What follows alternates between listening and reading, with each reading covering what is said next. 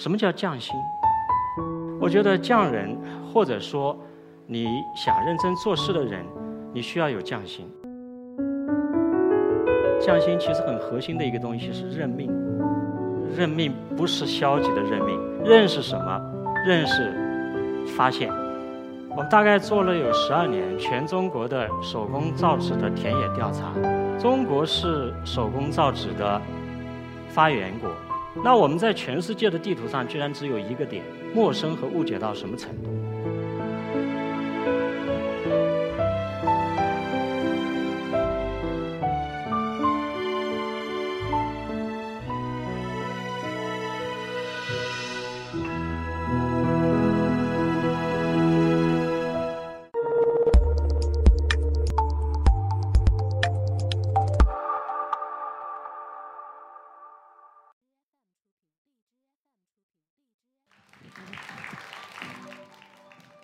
各位朋友，我是一课的讲者汤树坤啊，我来自中国科学技术大学。我们大概做了有十二年，就全中国的手工造纸的田野调查。这个田野调查的话呢，我们一个省一个省的去寻找。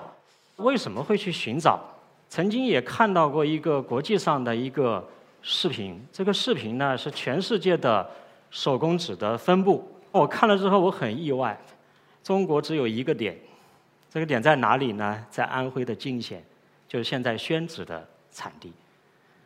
那我看到日本差不多有十个点，韩国、东南亚，包括欧洲，有那么多的点，那中国只有一个点。那我们说，中国是手工造纸的发源国。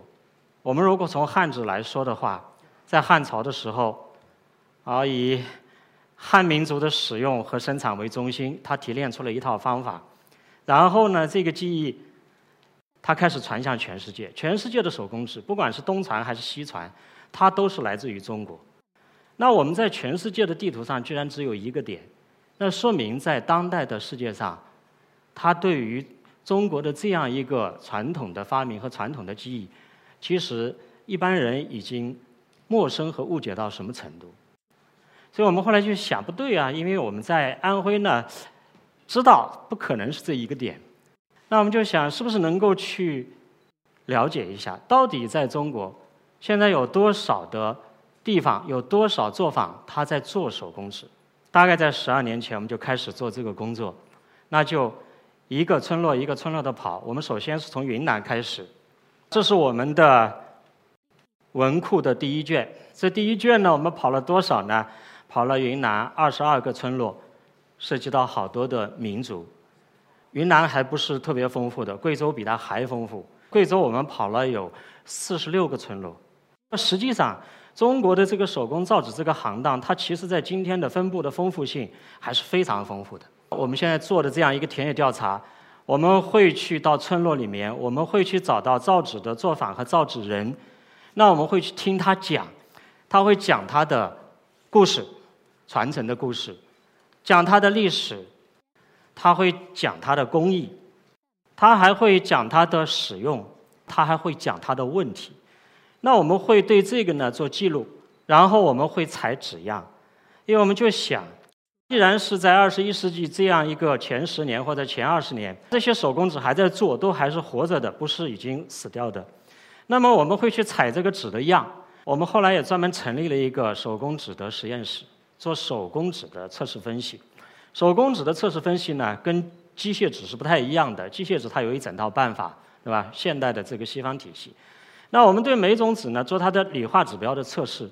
比方说很重要的指标，这个纸的寿命怎么样啊？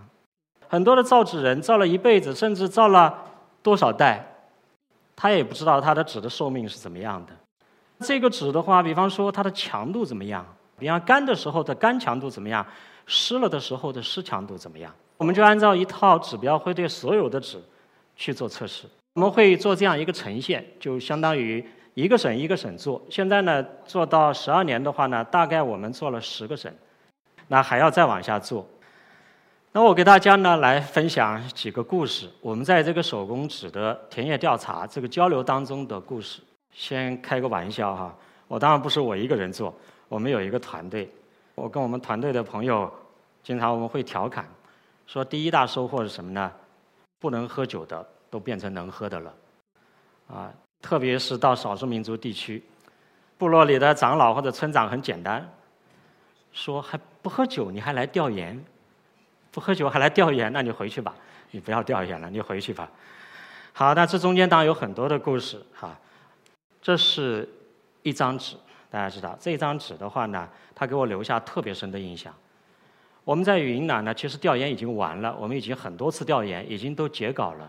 而有一个云南的朋友告诉我们，还有一个地方你们没去哎，那地方呢还在造呢，在哪里呢？在高黎贡山下面，高黎贡山下面的一个县，一个深山山上的一个村落里面。那我们就去，去了之后的话呢，到一个老太太家里面，现在她她已经八十多岁了，做不了了。当时我们去的时候已经做不了了，这个纸就是她做的。我们交流过之后，我们就想要采样，然后就跟老太太商量说：“你卖一点给我们。”老太太坚决不卖。那我们就问他：“你为什么不卖呢？我们可以多出一点钱。”多出钱也不行。他说：“呢，我这个纸呢，我造了一辈子纸，我认为呢，这是我造的比较好的纸，我一直没有卖，我留下来，干什么用呢？等我过世的时候用。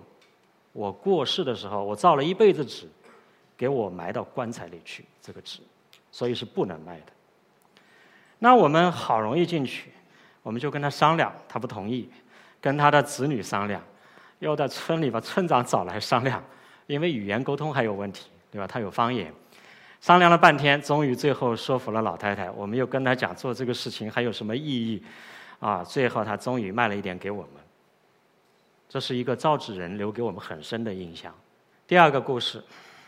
大家看呢，这是我们所说的三藏山大宣纸，啊，其实在中国古代，在宋代的书籍当中就已经有记载，在五代和宋的时候，在今天安徽省的黄山那一带，就已经能造很很长尺幅的纸，它是巨幅的纸，那时候就能做，那是标准的古法。但是呢，宋代以后这个纸就没有了，它的操制方式也不是像我们这样。宋代的时候就已经有这样很详细的记录，但是我们理解不了怎么造的，所以大纸呢后来就断了，一直到两千年开始，在中国宣纸集团造出过两丈的纸，当时还上了吉尼斯纪录。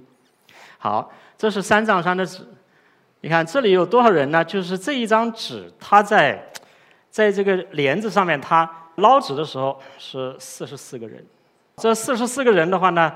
他要有很好的训练，因为大家呢要心领神会，要有一种统一的感觉，这感觉在手上。这个是剪纸，女工在剪纸，在专门做了这么大一个台子，这就不说了。这是西藏做的纸，我们现在所理解的藏纸都是狼毒草，嗯，做的很粗，很有质感。那这个纸的话，捏了都舍不得放手，这个纸可以揉。他没有想到说，这个纸的话呢，有这么特别的这样一种像丝绸一样的质感和性能。它可以搓，它可以揉，然后你看它做的这么漂亮。那是我们在西藏的时候，西藏的一个福利性的工厂，它生产两种东西，一个是藏族人穿的靴子，一个就是藏纸。它的造纸的人不是孤儿，就是残疾人，它是一个福利性的工厂。这是我们第一批国家级的东巴纸的传承人。我们最早去做中国手工纸文库的田野调查时候，第一站就去了他这个地方。他在哪里呢？在我们今天的香格里拉底下有一个村叫白地村。这是一个老东巴。我们知道，去东巴去调查的时候，因为东巴纸已经断了有几十年，我们就问这个老东巴：“你为什么要去做这个纸？”他给了我们一个答案。他说呢，因为我们民族呢，我们的东巴文化，我们的规矩是要在东巴纸上写的。他也不是用的我们的笔，比方说毛笔，他不是用的毛笔，他是用竹笔。他是竹子呢，抛一个口，他是用竹笔写的。他说呢，我们民族的这个经，我们必须用竹笔在我们做的东巴纸上写。所以他这个家族。花了很多的时间去做恢复，而这个纸呢，做的时候是有毒的，很多的人都会有毒性反应。我们采样回来之后，有的人很敏感，我们拿到实验室分析的时候，我们有一个年轻的学生还过敏，那已经都拿回来的已经做成纸了，他还过敏。我现在要回到我这个文库本身，其实呢，我们在做文库的时候，日本人呢已经做了提议，日本人呢有三个专家，他们给我们的国家文物局做了个提议，说他们愿意出人出钱。在中国政府配合之下来去做中国手工纸的调查，他们愿意来做这个事。我们几乎是同时做的。他们有钱，他们有一整套的体系，我们没有。我们整个的调研经费都是自筹的，当然最后国家出版基金是给了出版经费。但是我们做到现在，我们已经做了十个省十卷，他没做，他钱花完了，他没做。好，这里就涉及到我们所讲的什么叫匠心。个人有个人的理解，我的理解的话呢，我觉得匠人或者说你想认真做事的人，你需要有匠心。那匠心是什么？我认为呢，匠心其实很核心的一个东西是认命，是认命。但我我理解这个认命不是消极的认命，认是什么？认是发现，发现你的这个命。就是你的从生到死这一段，你的这个命，你是在哪一格里面？我们知道人会在一生当中有很多很多的选择，对吧？越是你所处的这个界面大，你的选择就越多。那你能不能够认命？很多人是不肯认命的。所以就是说，我会不断的寻找机会，那机会会不断的出现，然后。我们就会不断的在转移我们干事情的这样一个方向，或者转移我们干事情的这样一个领域。那我理解，这是不认命。那不认命的话，我觉得很难有匠心。比方说，从手工纸领域来说，家族的传承，呃，年轻一代能认命吗？我们也遇到认命的。那我们在手工造纸当中也遇到很多他不认命的，他不肯做，他想出去。他想干别的，没有办法呢，到外面呢干不了了以后又回来，那被迫再来做。那这样的话，我们说能够做出好的纸吗？我觉得很难。所以我觉得呢，匠心里面非常关键的是，你能不能够认命。第一个，你能不能够发现；第二个，你如果发现你在哪个格里，你能不能够就说我不想其他了，我就在这一格里做下去。那我觉得。要不然匠心呢，就是一个很浮的概念，一个口号式的概念。我觉得这个呢就比较麻烦了。我们如何能够集合各方的力量，或者是一种什么样的方式，能够有更多的做传统工艺、传统手艺的人，他能够坚持，他能够认命。好的，谢谢大家。